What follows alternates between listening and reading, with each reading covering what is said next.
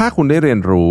ว่าการถูกมองเป็นคนนอกความประหลาดทำลายสุขภาพและทำลายความสุขของเราได้ แต่นักวิทยาศาสตร์เองเขาก็บอกว่าผู้คนชอบเป็นส่วนหนึ่งของกลุ่มพิเศษ ดังนั้นเนี่ยนะครับเราอาจจะมองอีกมุมหนึ่งก็ได้ ลักษณะบางอย่างที่ทำให้เราโดดเด่น ไม่ว่าจะเป็นลักษณะทางกายภาพหรือบุคลิกภาพของเราเนี่ยนะครับ มันจะดึงพลังของความคิดสร้างสรรค์ของเราออกมาได้ดีกว่านะครับดังนั้นเนี่ยความเป็นเอาไซเดอร์ของเราเนี่ยนะฮะยังมีประโยชน์ ถ้าเราเข้าใจมันแล้วก็ ต้องมีกำลังใจที่เข้มแข็ง แล้วก็แปลงมันเป็นพลังบวก พลังของความคิดสร้างสรรค์ให้ได้นะครับ Mission to the Moon. Continue with your mission. วันนี้ผมเอาหนังสือชื่อเรื่องว่า Weird the Power of Being an Outsider in an Insider World มาชวนคุยกันนะครับเอ่อหนังสือเล่มนี้เนี่ยเขาพูดถึงการเป็นคนนอกนะฮะหรือว่าอยู่ในที่ที่ไม่ใช่ที่ของคุณอะนะฮะแล้วเราจะ เปลี่ยนมันเป็นเปลี่ยนมุมมองอันเนี้ยนะครับ ซึ่งหลายคนรู้สึกว่ามันเป็นปัญหาเนี่ยให้กลายเป็นมุมบวกหรือว่าเป็นพลังของคุณได้ยังไงนะครับ ผู้เขียนเนี่ยเขาเป็นคนรัสเซียนะที่ที่อพยพย้ายถิ่นฐานมานะครับแล้วก็มาที่ไม่ได้มาเมืองใหญ่นะฮะมาอยู่เมืองเล็กๆ ทางทางเวสต์เท็กซัสซึ่งบรรยากาศที่เขาบรรยายเนี่ยก็คือว่า คือคือเมืองที่ไม่ได้เป็นเมืองใหญ่ของอเมริกา โดยเฉพาะเมืองที่อยู่ในบางรัฐนะครับ ที่อาจจะเรียกว่าเป็นรัฐ conservative ก็ได้เนี่ยนะฮะอย่างเช่นรัฐที่ผมอยู่เทนเนสซีเนี่ยนะครับถ้าไปเมืองเล็ก ๆ หน่อยเนี่ยนะครับคือผู้คนเขาก็จะมีความแบบ คือเขาก็อาจจะไม่ได้เจอคนต่างชาติ ไม่ได้เจอคนที่มาจากความหลากหลายอะไรแบบนี้นะเพราะฉะนั้นเนี่ยเอ่อมันก็มีความเป็นไปได้ที่เขาจะรู้สึกว่า คนที่ไปน่ะแปลก สมัยก่อนก็จะเป็นหนักกว่าสมัยนี้ต้องใช้แบบนี้นะครับ ก็อาจจะเป็นเรื่องที่อาจจะเป็นจุดเริ่มต้นของปัญหาที่ใหญ่ได้นะฮะ ผู้เขียนเขาบอกอย่างนี้ครับบอกว่าความที่เรารู้สึกแปลกที่แปลกถิ่นแปลกประหลาดเนี่ยนะครับ มันไม่ได้เกิดขึ้นกับเราคนเดียว คุณอาจจะถูกบูลลี่ในโรงเรียนก็ได้ เพราะว่าคุณมีอะไรสักอย่างหนึ่งที่แปลกไปจากพื้นฐานของสังคมที่คุณอยู่นะครับ คุณอาจจะถูกบูลลี่ในที่ทำงานก็ได้นะครับอืมเพราะว่าคุณอาจจะ แปลกโดยเทียบกับคนคนอื่นที่เขาอยู่ตรงนั้นนะครับ มันเป็นปรากฏการณ์ที่ต้องบอกว่าคนรู้สึกเยอะ คือรู้สึกประมาณ 50กว่าเปอร์เซ็นต์อะเกินครึ่งอะนะฮะของคนอันนี้คือที่อเมริกาที่เขาเคยสำรวจนะครับ รู้สึกแปลกที่แปลกถิ่น แล้วก็โดยสถานการณ์ที่ตอนนี้อะมันก็มีบริบทของการแบ่งขั้วในสังคมอเมริกันนะฮะก็ยิ่งรู้สึกไปเหมือนกันว่า เอ๊ะฉันอยู่ถูกที่หรือเปล่านะนะครับ ผู้เขียน คุณโอกาเนี่ยบอกว่าตอนเธอเป็นเด็กนะครับพ่อแม่เธอก็ย้ายจากรัสเซียนะครับไปที่เวสต์เท็กซัสนะครับแล้วก็เธอก็ได้สัมผัสได้เลย ว่าคนที่นั่นเนี่ยนะฮะเขารู้สึกว่าพวกเธอเนี่ยค่อนข้างแปลกนะครับ มีคนเดินมาถามเธอว่า เอ๊ะ ในรัสเซียเนี่ยมีม้าขี่หรือเปล่า อะไรแบบนี้นะครับ เหมือนกับว่า เหมือนกับอาจจะมีคนเดินมาถาม สมมติเราเป็นคนไทยว่าแบบที่บ้านเธอยังขี่ช้างไปเรียนอยู่หรือเปล่าอะไรเหมือนที่คนชอบเล่นมุกนี้กันนะครับดังนั้นเนี่ยเธอก็เลยสนใจเรื่องนี้เพราะว่าเธอตอนเด็กๆอะเธอค่อนข้าง suffer นะครับเธอก็เลยอยากจะรู้ว่าเอ๊ะคนอื่นเนี่ยเขามีอะไรแบบนี้หรือเปล่า แล้วมันหยุดที่โรงเรียนไหมสิ่งที่เธอพบก็คือว่ามันไม่มันไม่ได้อยู่ที่โรงเรียนนะครับมันเกิดขึ้นตลอดเวลาในทุกอาชีพการงานนะครับและเกิดขึ้นในหลาย ๆ ที่ด้วยนะฮะจะว่าไปแล้วก็อาจจะเกิดขึ้นทุกที่บนโลกนี้ และทำไมมันถึงเป็นแบบนั้น ยกตัวอย่างเช่น สมมุติว่าคุณเป็นนักแข่งรถ แต่คุณเป็นผู้หญิงอ่าอันนี้ก็จะตกอยู่ในคตตากรีที่ค่อนข้างแปลกแล้ว เพราะว่านักแข่งรถอย่าง NASCAR ของอเมริกาเนี่ยก็เป็นนักแข่งรถส่วนใหญ่ก็เป็นผู้ชายใช่ไหมครับหรือครูที่เป็นอนุบาลสอนเด็กอนุบาลเลยนะ ส่วนใหญ่จะเป็นผู้หญิงนะครับ ถ้าคุณเป็นผู้ชายก็อาจจะแปลกได้นะครับ ในกรณีของคนเหล่านี้เนี่ยนะครับ ยกตัวอย่างเช่นคุณครูที่เป็นผู้ชายแล้วสอนโรงเรียนอนุบาลเนี่ยนะครับ ครูเหล่านี้เนี่ยหลายคนโดนเรื่อง sexual harassment อะอ่านะฮะก็คือเหมือนกับพ่อแม่เด็กก็คือเรียกว่าตัดสินไปก่อนแล้วนะครับ แล้วถ้ามันมีอินซิเดนต์อะไรบางอย่างเห็น อะไรนี่หน่อยปุ๊บเนี่ยก็ก็ก็หลายคนก็เคยโดนเหมือนกับฟ้องร้องโดนอะไรร้อนร้องเรียนจนเสียผู้เสียคนไปเลย ก็มีหลายคนต้องเลิกทำงานไปเลยก็มีนะครับเขาก็เลยอยากจะศึกษาว่าทำไมนะทำไมมนุษย์เราเนี่ยถึงแบ่งคนอื่นออกไป สาเหตุจริงๆเป็นยังไงนะครับ ย้อนหลังกลับไปในช่วงตั้งแต่เราเริ่มมีการตั้งรกราก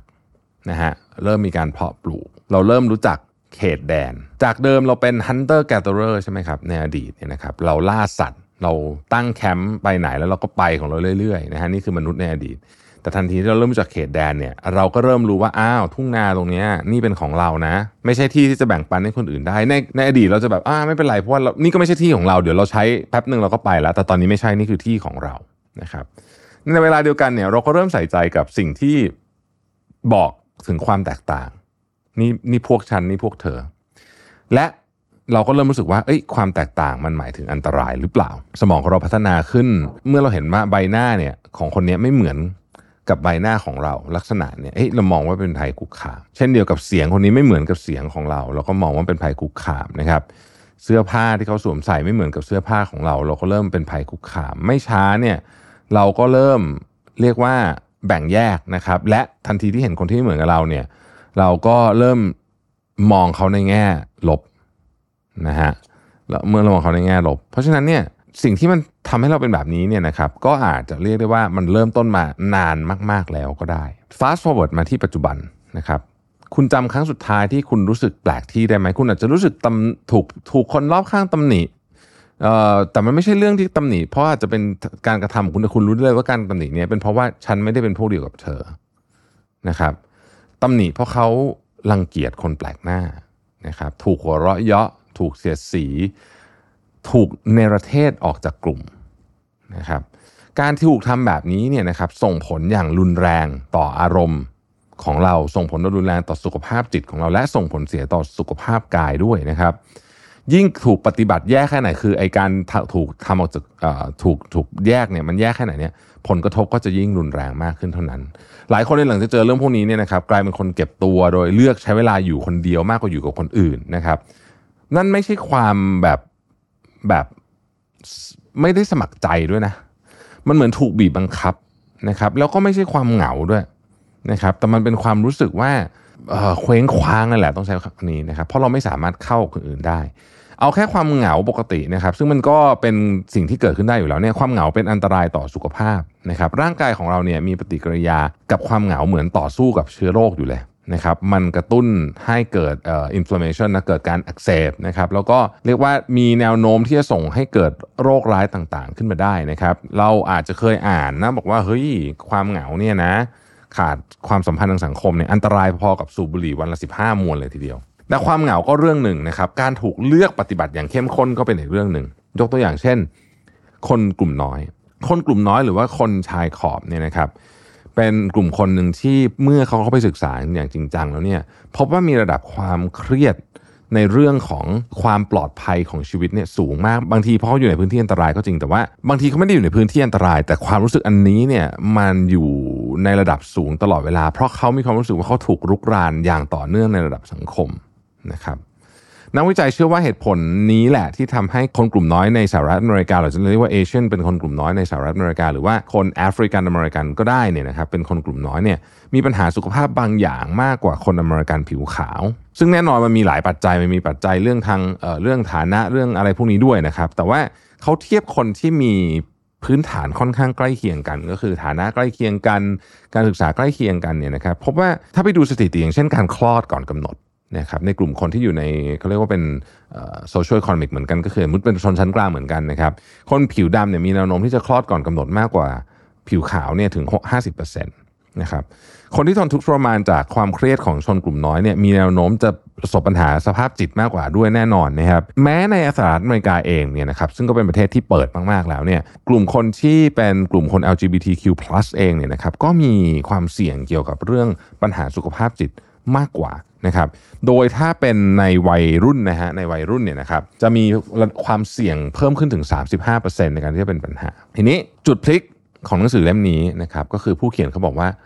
เฮ้ยแต่มันก็ไม่ได้แย่นะทั้งหมดนะ ความแตกต่างหรือว่าการเป็นอย่างเงี้ยมันก็มีข้อดีที่ยอดเยี่ยมเช่นกัน ผู้เขียนบอกว่าถ้าคุณได้เรียนรู้ ว่าการถูกมองเป็นคนนอกความประหลาดทำลายสุขภาพและทำลายความสุขของเราได้ แต่นักวิทยาศาสตร์เองเขาก็บอกว่าผู้คนเนี่ยนะครับชอบเป็นส่วนหนึ่งของกลุ่มพิเศษ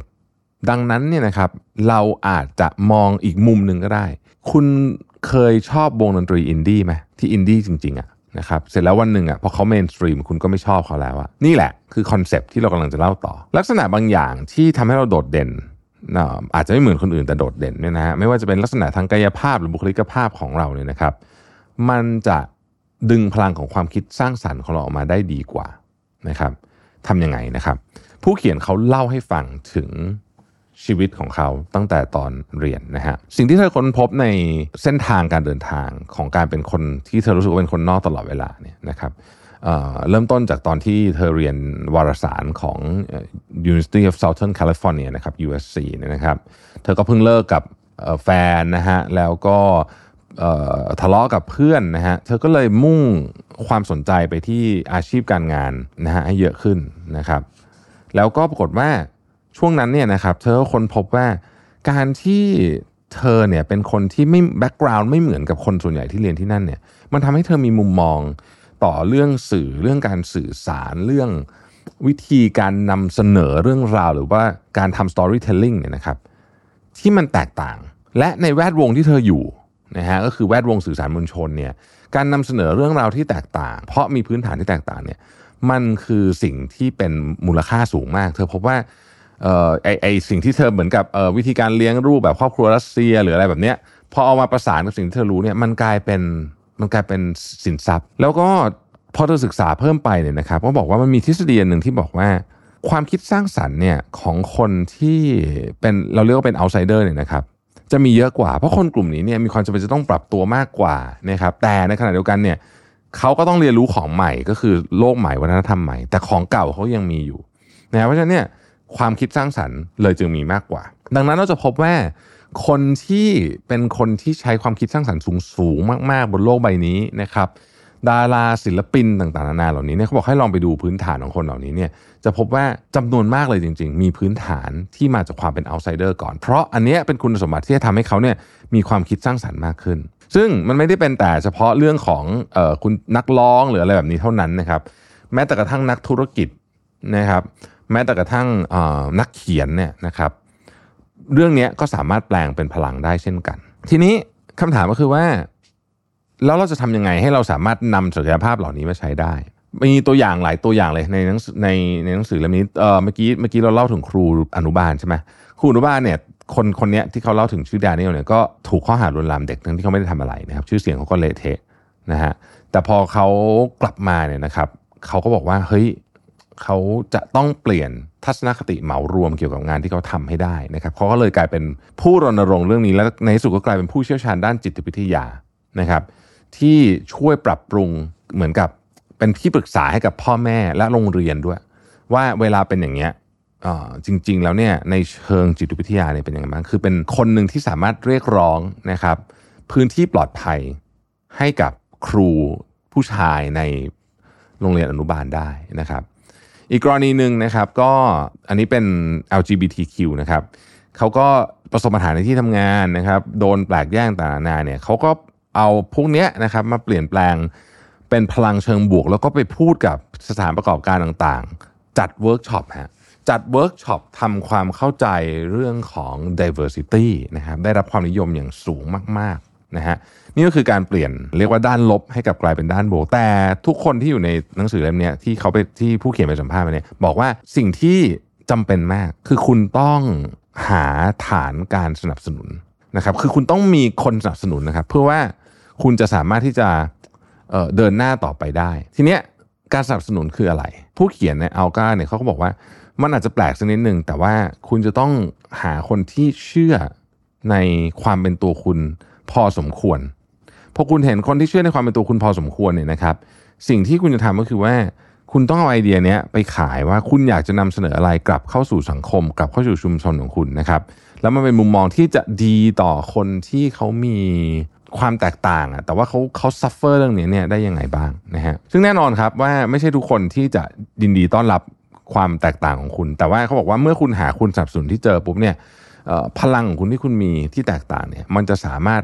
นำไปสร้างเป็นของเจ๋งๆได้เกิด movement ต่างๆได้นะครับแล้วท้ายที่สุดแล้วเนี่ยนะครับถ้าทำอย่างถูกต้องเนี่ยนะฮะเราจะนำคนที่มีความคิดเห็นไม่เหมือนกับเราเนี่ยมาเป็นพวกเดียวกับเราได้ เมื่อเป็นพวกเดียวกับเราได้ คือไม่อาจจะไม่ได้เป็นพวกเดียวกันขนาดนั้น แต่ว่าเขาเข้าใจมุมมองของเราได้มากขึ้น จุดตรงนี้ไม่ใช่การต่อสู้ ไม่ใช่การต่อสู้ว่าแบบความคิดฉันถูกความคิดเธอผิด แต่มันคือการบอกว่าเอ้ยเรามีความคิดที่ต่างกัน เรามาคุยกันหน่อยไหมว่าความแตกต่างเนี้ย จะทำยังไงให้เราอยู่ร่วมกันในสังคมเดียวกันได้นะครับการเป็นคน outsider นะครับไม่ว่าจะเป็นคนต่างชาติย้ายประเทศหรืออะไรอย่างเงี้ยนะฮะมันมีความท้าทายมากอยู่แล้ว แต่อย่าปล่อยให้เรื่องนี้เนี่ยมันกระทบจิตใจคุณมากจนคุณทำอะไรไม่ได้เลยนะครับดังนั้นเนี่ยความเป็น outsider ของเราเนี่ยนะฮะยังมีประโยชน์ ถ้าเราเข้าใจมันแล้วก็ต้องมีกำลังใจที่เข้มแข็ง แล้วก็แปลงมันเป็นพลังบวก พลังของความคิดสร้างสรรค์ให้ได้นะครับทีนี้ผู้เขียนก็บอกว่า แต่ว่ามันก็ไม่ได้ง่ายเท่าไหร่แน่นอนอยู่แล้วนะครับ สิ่งที่สำคัญอีกอย่างหนึ่งก็คือ อย่าเพียงแต่เรียกร้อง อย่าเพียงแต่บอก อย่าเพียงแต่เล่าเรื่องราวของเรา พิสูจน์ให้เห็น นะฮะก็บอกว่าในหลายอาชีพเนี่ยจะมีคนที่ถูกกีดกัน เพียงเพราะว่าอาจจะเป็นเชื้อชาติหรืออาจจะเป็นศาสนาหรืออะไรเงี้ยเช่นอาชีพแพทย์ อาชีพแพทย์เป็นอาชีพที่ทรงเกียรติมากแต่ในประเทศอย่างสหรัฐอเมริกาในบางรัฐเนี่ยก็ยังมีอยู่ที่พูดง่ายก็คือคนผิวขาวเนี่ยก็จะได้เปรียบนะฮะหรือว่าได้รับความเชื่อถือมากกว่า แต่อย่างอาชีพแพทย์เนี่ยเขาบอกว่ามันสามารถพิสูจน์ได้ ว่าคุณเนี่ยเป็นแพทย์ที่ดี มีคุณหมอท่านหนึ่งนะฮะชื่อไมเคิลไมเคิลเอ็น นะครับก็เป็นคุณหมอสัญชาติจีน คือคือเป็นคนจีนก็จะไม่เท่าไหร่แต่ว่าแกมีภาวะแคระแกร็นฮะก็คือก็คือตัวตัวตัวเล็กอะตัวเตี้ยหน่อยนะฮะแกก็อยากเป็นหมอแหละนะครับแกก็ไปเรียนนะฮะไปเรียนหมอจบจบ U ดีด้วยนะ จบ Ivy League นะครับแต่พอไปสมัครงานจริงเนี่ยโรงพยาบาลไม่รับเลย หลายคนก็บอกเขาตรงๆบอกว่าคนไข้อาจจะไม่เคารพคุณนะ พวกเขาต้องการหมอตัวสูงๆแล้วก็อยู่บนไอเสื้อโค้ทไอไอเสื้อคลุมสีสีขาวอะไรแบบนี้นะครับ จนในที่สุดโรงพยาบาลหนึ่งก็เราเขาทำงาน แล้วเขาก็โชว์ฝีมือว่าเขาเป็นศัลยแพทย์ที่เก่งมาก ในที่สุดเนี่ยเขาก็ได้เป็นศาสตราจารย์ด้านศัลยกรรมกระดูกที่จอห์นฮอปกินส์นะครับจอห์นฮอปกินส์เนี่ยเป็นหนึ่งในมหาวิทยาลัยที่ดีที่สุดของอเมริกา เป็นโรงพยาบาลที่ดีที่สุดอาจจะไม่ใช่ของอเมริกาแต่ของโลกด้วยซ้ำนะฮะนี่ที่นี่คือหนึ่งในที่ที่เรียกว่าทรงเกียรติที่สุดในการทำงาน คุณหมอไม่ละอายเกี่ยวความสูงของเขา นะครับเขาเนี่ยจริงๆอะเขามีโอกาสที่จะผ่าตัดยืดแขนยืดขานะ แต่เขาไม่ต้องการใช้เวลาหลายเดือนถึงปีเนี่ยเพื่อที่จะพักฟื้นนะครับเขาเชื่อมั่นว่าไม่ว่าภายนอกจะเป็นยังไง แต่ความมุ่งมั่นตั้งใจของเขาเนี่ยจะทำให้เขาประสบความสำเร็จได้นะครับต้องบอกว่าเป็นวิธีการหรือว่ามุมมองความคิดของคนที่รู้สึกว่าเป็น outcast รู้สึกว่าเป็นว่าเป็นว่าเป็นคนที่ไม่ได้ฟิตกับในสังคม ก็อย่างที่บอกฮะผมคิดว่าเราอะ ในช่วงใดช่วงหนึ่งของชีวิตอะนะฮะเราก็อาจจะมีโอกาสที่อยู่ในสถานการณ์แบบนี้ได้ หรือหลายคนอาจจะอยู่ตอนนี้ก็ได้นะครับ ก็ลองเอาแนวคิดของหนังสือเล่มนี้ดูนะฮะว่าจะสามารถช่วยให้ท่านเเปลี่ยนจากเรื่องที่ไม่ดีเป็นเรื่องที่ดีขึ้นได้ไหมนะครับ แต่ผมเชื่อว่าได้นะ เป็นกำลังใจทุกคนนะครับ ขอบคุณที่ติดตาม Mission to the Moon นะครับ สวัสดีครับ พบกับรายการ3 0 0 0ศาสตร์ที่จะพาทุกคนมาท่องในโลกของสารพันศาสตร์ที่ว่าได้เรื่องความสัมพันธ์ เจาะลึกคำถามเกี่ยวกับชีวิตของผู้คน และไขข้อข้องใจไปพร้อมกับผู้เชี่ยวชาญ ออกอากาศทุกวันพุธเวลาสามทุ่มตรง รับชมได้ทางช่อง Mission to the Moon สมัครสมาชิก Mission Club YouTube Membership นะครับ ราคาเริ่มต้นเพียง 50 บาท มีสิทธิพิเศษมากมาย เฉพาะสมาชิกเท่านั้น กดสมัครอ่านรายละเอียดได้ใต้คลิปเลยนะครับ ขอบคุณครับ Mission to the Moon Continue with your mission